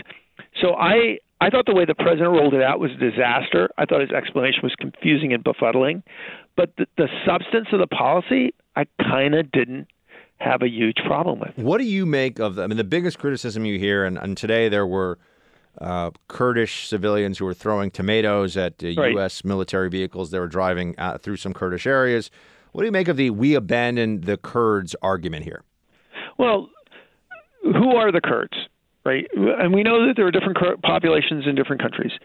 The Kurdish population in Syria has been in Syria forever. They were in there under the Assad regime. When Assad was the most ruthless, brutal dictator you could possibly imagine, the Kurds were fine with that. They lived happily inside that country. They didn't have a problem with with uh, Assad. And when the civil war broke out, they just kind of were neutral, right? They didn't, you know, fight to defend Assad, but they they weren't fighting against him either. They just kind of stayed out of the way. They completely stayed out of the fight until the caliphate showed up. And the reason why they fought the caliphate was simple. The caliphate were trying to kill them, and they were willing to partner anybody, including the United States, in order to do that. Um, the the Kurdish population is looking out for the Kurdish population of Syria. That's that's the reality of it. They were they were not an ally. They were no more an ally of the United States. The, the Mujahideen were the ally of the United States in Afghanistan. We supported the Mujahideen in Afghanistan because they were fighting against the Russians we, we weren't there to build an Afghan state. We didn't call them an ally. I don't remember any of the current critics, you know, bemoaning the fact that we abandoned the Mujahideen after the end of the the Russian incursion. Um, I think we had a transactional relationship with the Kurds. I think we fulfilled our end of the bargain, and I think people are reading stuff into this, is, which is way in excess of, of the reality of what we promised the Kurds, and furthermore, what we actually have the capacity to do for the Kurds. I mean, we do not have. I, I can't conceive that we would put American power to maintain an independent Kurdistan in the middle of Syria. Why we would do that? It makes. I mean, it's just it doesn't help us. It would be enormously expensive.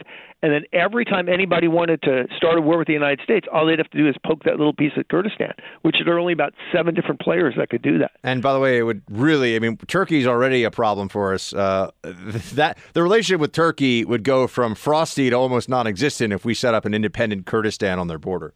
So why, you know, why we got into a scrap with the Turks to begin with, and it's understandable. I mean, many of us would have said, oh, do not align with the YPG. The YPG is affiliated with the PKK. The PKK is a terrorist organization. They attack Turkey. That is going to freak the Turkish government out. I mean, they already believe that we were behind the coup against Erdogan. This will absolutely drive them bananas, which of course it did. And I and I understood why the administration did that because the greater concern was the defeat of the caliphate. And if that was who was going to help them do it, then then that was do it. But that was, you know, creating one problem to solve another problem, and that many of us who are saying, look, the day will come when the after we've crushed the caliphate, the Turks aren't going to sit by and watch the YPG um, create an independent state and control the border between Turkey and Syria.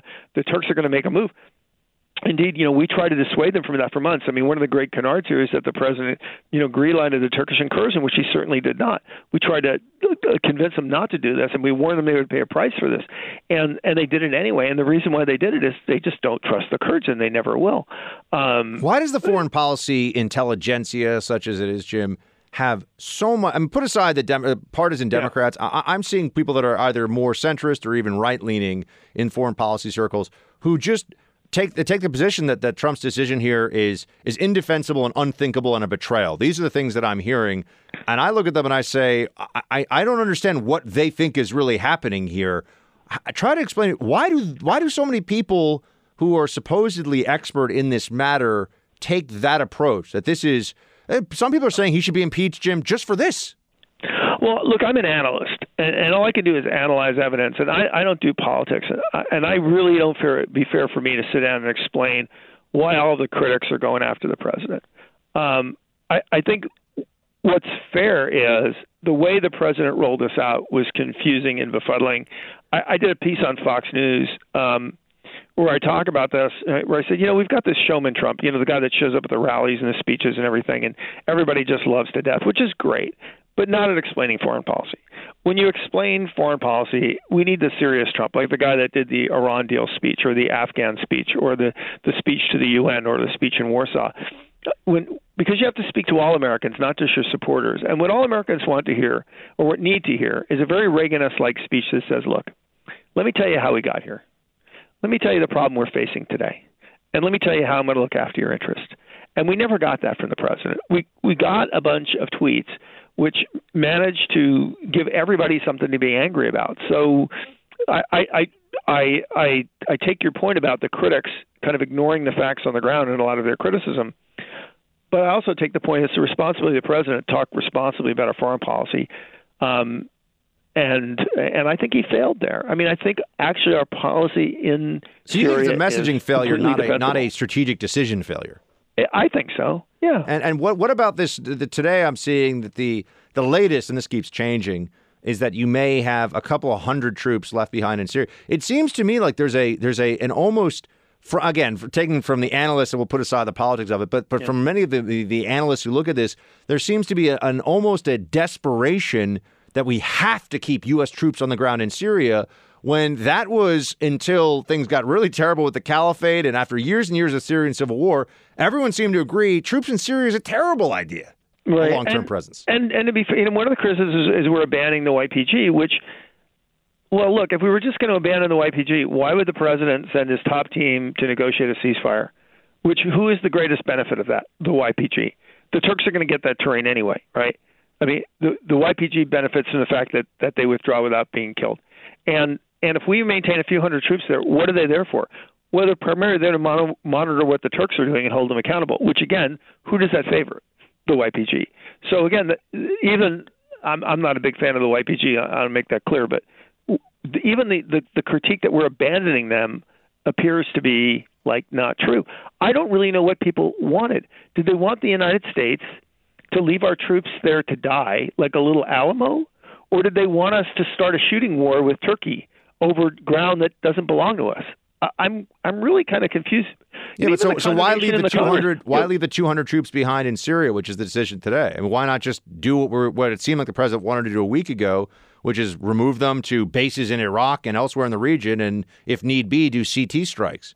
Well, I, I could see that because if there's a ceasefire in place, and the ceasefire is actually good for everybody, it's good for the Turks, it's good for the YPG, it's good for the CT mission, and if if you can leave troops there, a few hundred troops there safely to monitor the ceasefire, and that contributes maybe that makes worthwhile. I don't know. I'm not there on the ground, so so I don't know. But you know, when they voted essentially condemning the president, I wasn't sure what they were condemning the president for. Were they condemning him for greenlighting the Turkish incursion, which we didn't, and we have clear evidence that that's not true? Were they condemning him for not fighting the Turks, which makes no sense? So I'm not even sure what Congress is really angry about. Uh, I feel the same, but yeah, people are very, very angry, Jim. That much is for sure. Uh, we'll we'll continue to watch this. Jim Carafano, everybody at the Heritage Foundation. You can check out his latest at heritage.org and also his uh, foxnews.com column. Jim, thanks for making the time.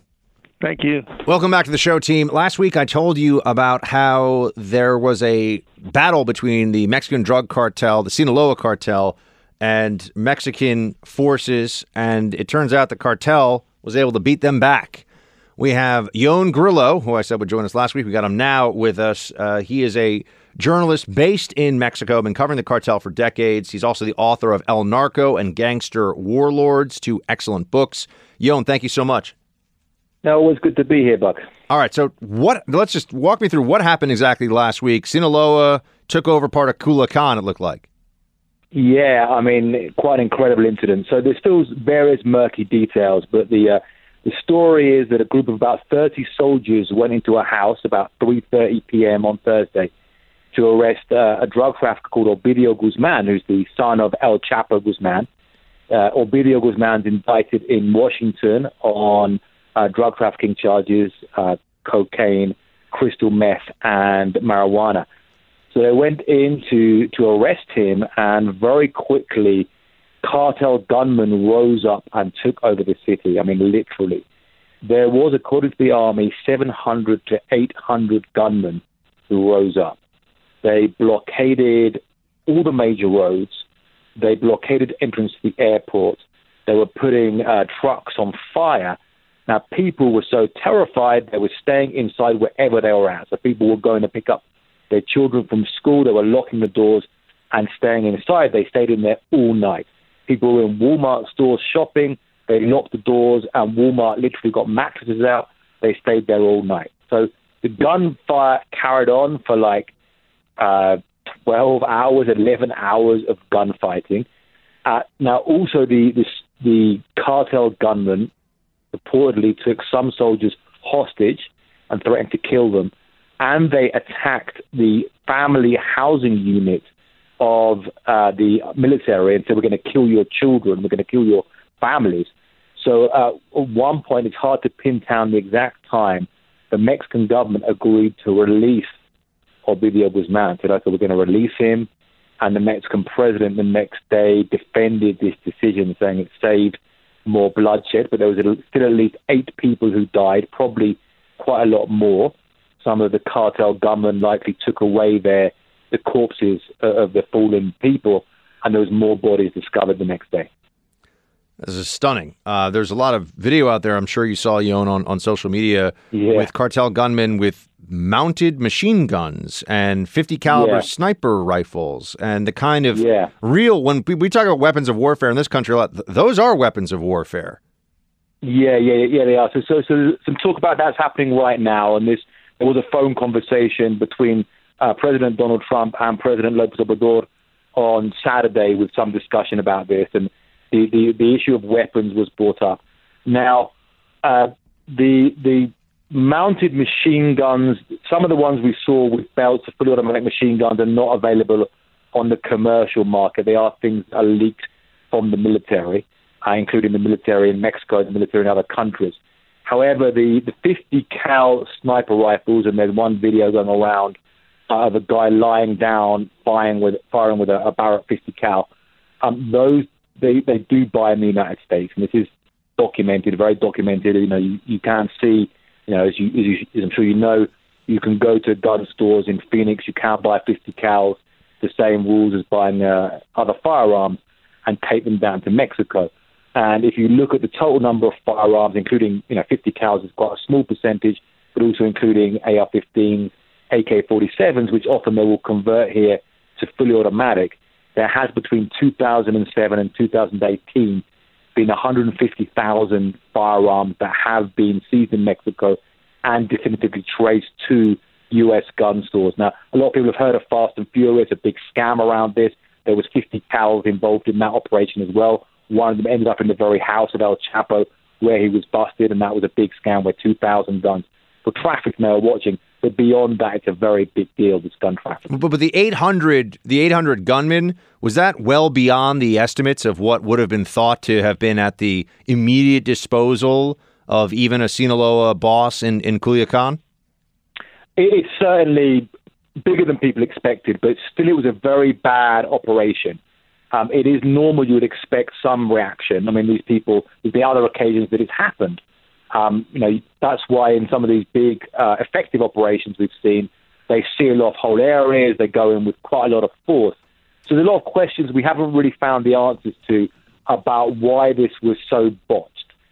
One thing might be is there's a bit of a disorder among the Mexican security forces. Now, the President Lopez Obrador has created a new force called the National Guard. That's, that's been involved a lot in the detaining of Central American migrants coming through Mexico.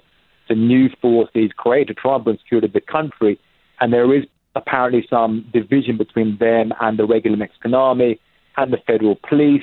The Mexican Marines, who are quite an elite force, who got quite close to American law enforcement, have kind of been sidelined. So it could be because of that, but it is still kind of stunning. They went in there with 30 guys. Now, the, the Mexican army uh, put out this video, which was not an official video. It's kind of like put this video out saying, well, actually, we were winning this battle. We had 350 soldiers against these 800 gunmen. So they were kind of actually outnumbered by the gunmen, but we were still winning the battles on the street. We got better training. And I think they were disappointed that the Mexican government handed over the prisoner and, and basically capitulated to the cartel. Ioan, I want to I want to hold you over for a second because I want to ask about what this means both for the fight against the cartels and also just Mexican politics and, and how it affects the relationship with the United States going forward. We'll take Mm. a, a pause here. We'll come back in just a sec. All right, welcome back to the Buck Sexton Show. We have journalist and author Ioan Grillo with us now, author of El Narco as well as Gangster Warlords. He's been covering the cartels down in Mexico for uh, decades now. So, Ioan, how you, you mentioned President Lopez Obrador. Uh, the perception in the states, at least, is that he is uh, takes a very gentle hand with the cartels. Is that fair? What is his approach, especially given that Mexico? I mean, there was uh, what twelve police officers ambushed and murdered separately from this Culiacan incident. I mean, there's been some very high profile things that look more like insurgency than normal criminal activity. Yeah, so so he came to power and he started talking about the issue of the drug war, of the cartel violence, and saying, "Well, Mexicans are fed up of war; they want peace," and that is true.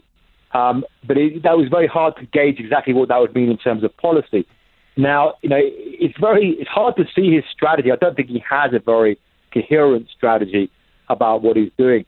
Um, but he has talked about these things like we need peace, and this was mentioned again on Friday following this you know, insurgent uprising in, in Culiacan, saying, well, you know, Mexicans are fed up of, uh, you know, war, they want peace.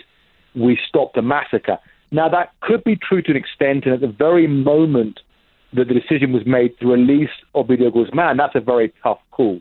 If you have got a hostage situation, if you have got soldiers held at gunpoint, if you have got the soldiers outnumbered in the city, if you have got gunmen going to the family homes of the soldiers, then at that moment, that is understandable. There's a difficult, uh, uh, there's a valid argument about that. But he talked more about, you know, we're going to bring peace through justice and so forth. The problem is there isn't peace in the country right now. I mean, there's more than 3,000 murders every month. Like you mentioned, it's actually turned out to be 13 police officers killed in an ambush in Michoacan state also last week. So a very difficult situation, and simply to talk about peace and say we want peace does not make peace happen. And the problem is with this violence in Mexico is it's not only the war on drugs, it's not only the government going out and actively burning, you know, marijuana fields or opium fields. The drug cartels have got a huge amount of guns financed by drugs and are fighting amongst themselves, taking over parts of the country effectively. So a difficult situation and some, you know, real concerns about his security strategy And, you know, I hope that he can improve that security strategy. Um, he won an election with a landslide victory. There's a lot of support for his proposed changes to Mexico.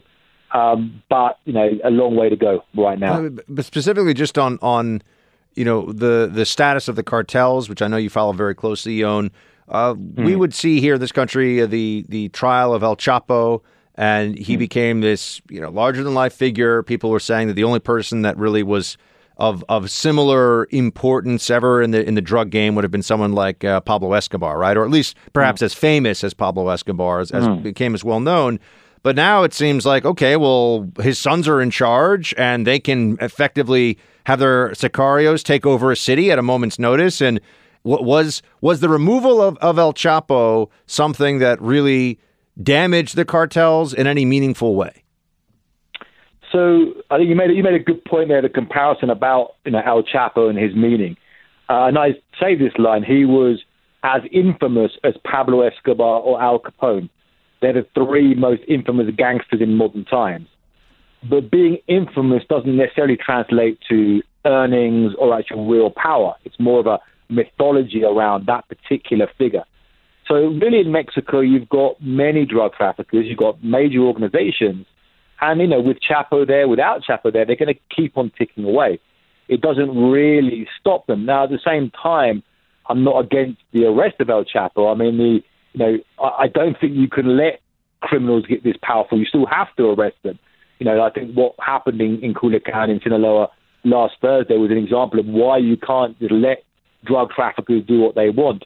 But at the same time, this doesn't solve the problem. Now, right now, the sons of El Chapo are, are looking really boosted by what they did. They beat the Mexican government effectively. That really um, uh, gives a big boost to their standing in the Mexican underworld. There's other major cartels as well, including the Jalisco New Generation cartel, which is a major organization trafficking in many places. And we still see these old groups, the Zetas, the Gulf cartel, the Tijuana cartel, the Juarez cartel, and then below them, a whole bunch of, of what I call cartelitos, like little cartels. You know, people like the Guerreros Unidos, um, Los Rojos, these groups um, around different places who have the same kind of structure, but only in not even the whole state, sometimes in only a few villages or a few neighborhoods. Is the status of the cartels right now, in terms of their resources, Ioan, and we're speaking to Ioan Grillo, everybody, author of El Narco and Gangster Warlords, books that I recommend you to read if you're interested in the topic that we're talking about here. Um, Ioan, the, the, the power, the strength, the reach of the cartels, is it stronger now? I mean, you're down there, you're covering this, than it has ever been? Is it tough to say? I mean, how would you assess the strength of the drug cartels in Mexico today? So I would say, I mean, this situation really got out of hand from 2008 onwards. That was a, quite a watershed year. People looked to 2006, which was when Felipe Calderon began his uh, military crackdown against cartels. But 2008 was when it really kind of went off the scale and became more like a, a real armed conflict. I would say between 2008 and now, it hasn't got any better. Um, it's you know like has it got worse? I mean, possibly in the real raw numbers of dead bodies, it's actually got worse. Um, in terms of you know the, the control, it certainly hasn't got any better. Uh, and we're living this, you know, we live in here in Mexico with a situation where cartels have this de facto control of certain areas. They don't control everything. Um, they don't care about, like if you look at the Sinaloa cartel, and they're controlling Culiacan, they don't care about controlling schools or the electricity grid or that kind of thing, but they want to control um, criminal activities in the area and keep a check on law enforcement in the area. And that's what it's like in, in large amounts of the country. Ioan Grillo, everyone, uh, author of El Narco and Gangster Warlord. He's a journalist down in Mexico. Ioan, thank you as always for your expertise. Stay safe and come join us again soon. Always good to be here, Buck. Ain't no party like a Team Buck party, because a Team Buck party don't stop.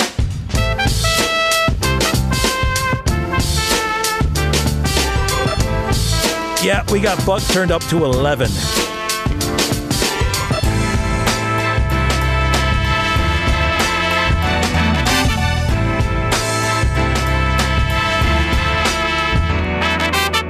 It's time for roll call. Facebook.com slash Buck Sexton if you are interested in having your incredible insights, commentary, all the rest of it on this segment of the show that we call Roll Call. So also uh, Team Buck at iHeartMedia.com. That is our email address for the show. Uh, producer producer Mark sees it too, so keep it keep it clean. Keep it clean. Producer Mark expects expects a clean fight. No uh, no nonsense. And uh, with that, my friends, I will get right to it. I, I really enjoy hearing from you. Oh wait, I said I would give you my review of Joker. Let's consider that a teaser for tomorrow, shall we? We'll talk about Joker tomorrow in the uh, third hour of the show. I did see it on Friday. It's um, it's a it's a good movie. It's a good film. I, but I don't want to say more than that right now. I don't want to say more than that. I'm just going to leave it right now. Um, all right. Let's do this thing that we do um, and get to it, my friends. Facebook.com slash Buck Sexton. Okay. Uh, Spencer, right? Hey, Buck. Did you see the Legitocracy in America article on human events? I'd love your thoughts on it. The article is inc- incredibly well written and feels so close to home. I can't share my political views on Facebook or too publicly because I own a small pizza place uh, with a very liberal customer base. I'm afraid how it would affect my business. It's a true shame that the left is so closed minded and crazy that I can't even share my thoughts for fear of a boycott. I appreciate you and your show helping to keep me sane in this crazy world. Shields high, brother. Spencer, shields high to you. Thank you so much for writing in. And yeah, man, I mean, if you if you run a business, especially if you run a business in a liberal area, there's the real possibility that you could run afoul of the delicate and ever changing political sensibilities of the left. That's just the way it is. I wish I could say otherwise. So there are risks to be sure with all of this. Um, stars, right? Buck, love the show. Unfortunately, I don't get to listen every day because, well, life happens. So I usually binge listen on Thursdays and Fridays. Thinking about the Tulsi Gabbard accusations, am I the only one that sees the irony in a Democrat getting angry about being called a Russian asset, considering what they've been saying about President Trump for three years? Shields high, stars. Uh, yeah, man. I mean, well, I said this earlier on the show. Democrats have just become very comfortable calling anyone they don't like a Russian asset. I mean, this is now and and doing. It used to be they would say you're doing so and so's bidding, you know, and they'd say that about Putin. But even before that, you're doing Bin Laden's bidding. You're doing the terrorist bidding by opposing the Democrats or the left on some policy decision. Uh, now it has gotten even uh, crazier and they'll just say that you're essentially a Russian spy. You're a Russian asset. It's a horrible thing to say, for which there's zero justification. So this happens uh, frequently, and they don't get called out. They won't even call out their own on this one. Jennifer writes I remember on one of your shows, you gave some suggestions of good horror films that were creepy and not just slasher flicks. With Halloween approaching, I thought it might be good for you to give your listeners a list of your favorites. I remember The Ring being one of them. What are some others? Man, Jennifer, that's a, that's uh, going back quite a ways. Um, the, I said the ring. Wow, yeah, the ring was creepy. I thought the movie The Witch was really disturbing, um, and and it's not a slasher movie at all. There's very little violence in it. Uh, I, I thought that The Witch was it really freaked me out. I know I've talked about it a lot on the show, like I'm a scared little kid, but that was definitely scary. Uh, we- We don't have producer Brandon in the house today. We got producer Mark. Producer Mark is not quite the horror movie connoisseur, but producer Mark, can I ask you to just weigh in briefly on the scariest movies as far as you're concerned, or rather the movies that you would recommend for Halloween? I haven't seen many, uh, but I've seen clips of it, the recent one. Yeah. That one is very scary. Is and it? I've heard a lot of people tell me that it's creepy. Okay. Yeah, maybe, maybe I haven't seen it, so I, I haven't seen, I haven't really seen it very much Stephen King at all. Although people forget Shawshank Redemption, Stephen King. I never based would have on thought Steve- of that. based- yeah, Mm. Stephen King uh, is this wrote the story. Um, I'm trying to think of the best scary movie that I could think of. I mean, if you've never seen, uh, if you've never seen, what's the movie about the possessed girl in Georgetown that um, it's super famous? You know what I'm talking about? Yeah, I know what you're talking about. I don't know the name. I want to say Poltergeist, but that's a different scary movie. Yeah. But you know what I'm talking about? The I cannot believe I, I ca- oh The Exorcist. Thank you, The Exorcist. Yeah, yeah, yeah. The Exorcist. That's for me the ultimate scary movie. And as I've told you guys, uh, I lived on the street where they filmed some of that. So I used to walk. I used to walk past the Exorcist steps, which has become a tourist attraction in D.C. every single day. I'd walk past those steps. So You know, people are walking by the Joker steps now. It's in the Bronx. is it really? Yeah. I did not know. But then p- locals are saying, don't go to that area like you're going to get mugged. oh, it's a bad. oh, it's a very bad area. Yeah. I didn't know that. You a Bronx guy? No, I'm a Queens guy. That's what I thought. Yeah. Yeah. I'm not a local. I've just been seeing on You've social seen media people right, say, don't go there and be stupid. Yeah. Yeah. Also, you know, I think the original, I think that Bram Stoker's Dracula with Gary Oldman from the 90s is actually pretty decent for what it is. It's a little emo, a little 90s in some parts, but it's pretty it's a pretty good interpretation where Gary Oldman's like, "Yes, I want to drink your blood" and all that stuff. You know what I mean? Sounds like Adam Sandler to me, what you just did Ah, whatever. from SNL. Uh, I also think uh, Interview with the Vampire is pretty good. All right, I, I got to think more about that one.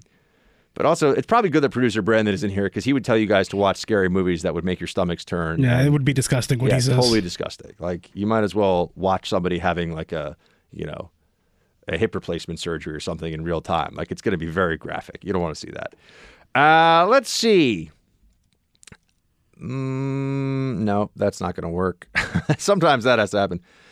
Shane writes, Love your show. Keep up the good work. Shane, love your message. Concise, to the point, supportive. We appreciate it. Uh, Valerie sent me a whole bunch of links. I don't know what's going on what with these links. Terrence, Buck, you do a great job, a great show, but I've got to call you out on a point from today's show. Uh, during your Bro Cuomo segment, you said people do not hunt with assault rifles, just as you said undocumented and adhere to the language of the illegal because the language does matter. Please keep the left in check and shoot down the fictitious, uh, fictitious term assault rifle. There's no such thing. Enough the negativity. Keep up the great work, Shields High. Well, I was trying to quote him when I make fun of him. Nobody needs a bazooka to kill a bunny rabbit. Nobody needs a Gatling gun to shoot a squirrel. You know, I mean, that's if you remember, he gave a speech back in the day where that was kind of his his vibe. Um, oh, but here you go. But yes, Buck, you read a spoiler for Joker. Um, ugh. Big mistake. Sorry about that, guys. I was just reading what was written to me. I, I don't know what to tell you. It's a show. It happens. It's in real time. Don writes, Good evening, Buck. What do you think? I think President Trump is holding the G7 summit at his Doral resort so he can maintain custodial control over the possibility of democratic surveillance and ensure he and his political constituents may communicate freely. Don, very interesting theory.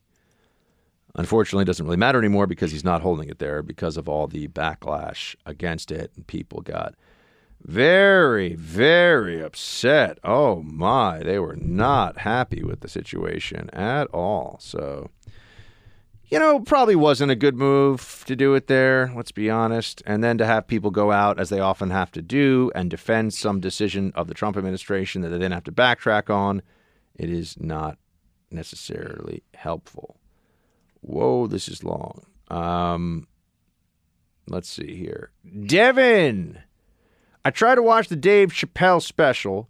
Once he started justifying Michael Jackson stuff, I was done. Unlike Mayor Pete, uh, I won't say he can't do any more shows. I just won't watch him anymore.